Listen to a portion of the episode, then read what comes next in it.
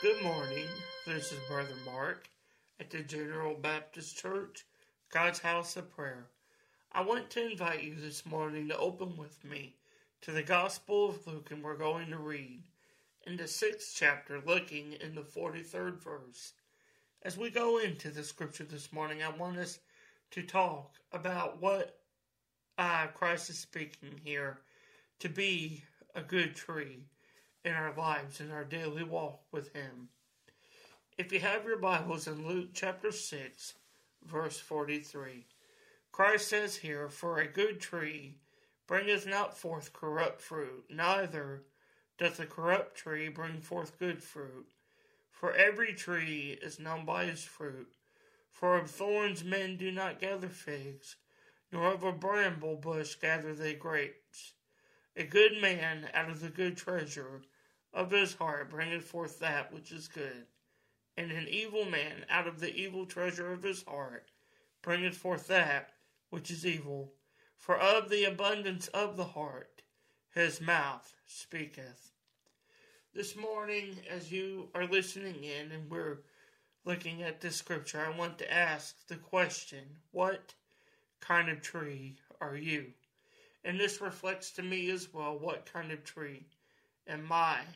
In our daily lives, in our walk with Christ, this may seem like a very broad question, a bleak question, but its purpose is to answer a, a direct question, a direct meaning. What type of tree are you and I to be in our daily walk with Christ? What does the example of a tree have to do in the life of Christ's follower? Christ in his teaching used a real object and related it to the spiritual growth that you and I must have. He, beca- he continues by saying that no good tree will bring forth corrupt fruit or evil fruit, and neither can a corrupt or evil tree, rotten tree rather, bring forth good fruit. They are, in fact, the complete opposite of each other, and they do contradict one another. They cannot produce the other.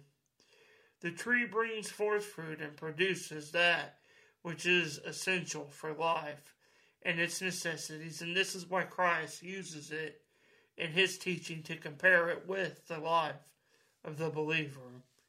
The scriptures teach us to walk in a manner that is holy and brings forth the righteous fruits of the Spirit, as Paul talks about in Galatians chapter 5, verse 20 to 22.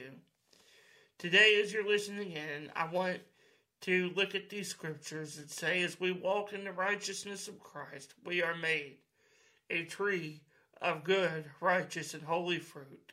And as we continue in Christ, neither can we bring forth corrupt fruit.